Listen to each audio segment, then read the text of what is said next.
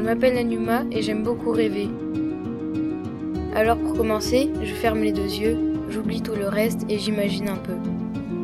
Plein de choses irréelles et un monde merveilleux. Quand je rêve, je m'évade et peux tout imaginer.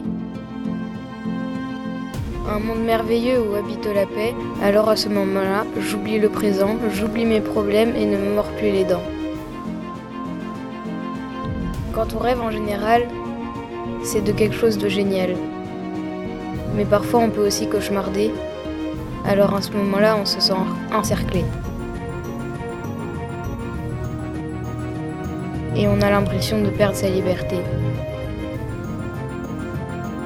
On peut aussi rêver jusqu'à l'infini, on peut très bien s'en souvenir si on le souhaite, mais des fois c'est mieux d'oublier net et de l'envoyer directement aux oubliettes.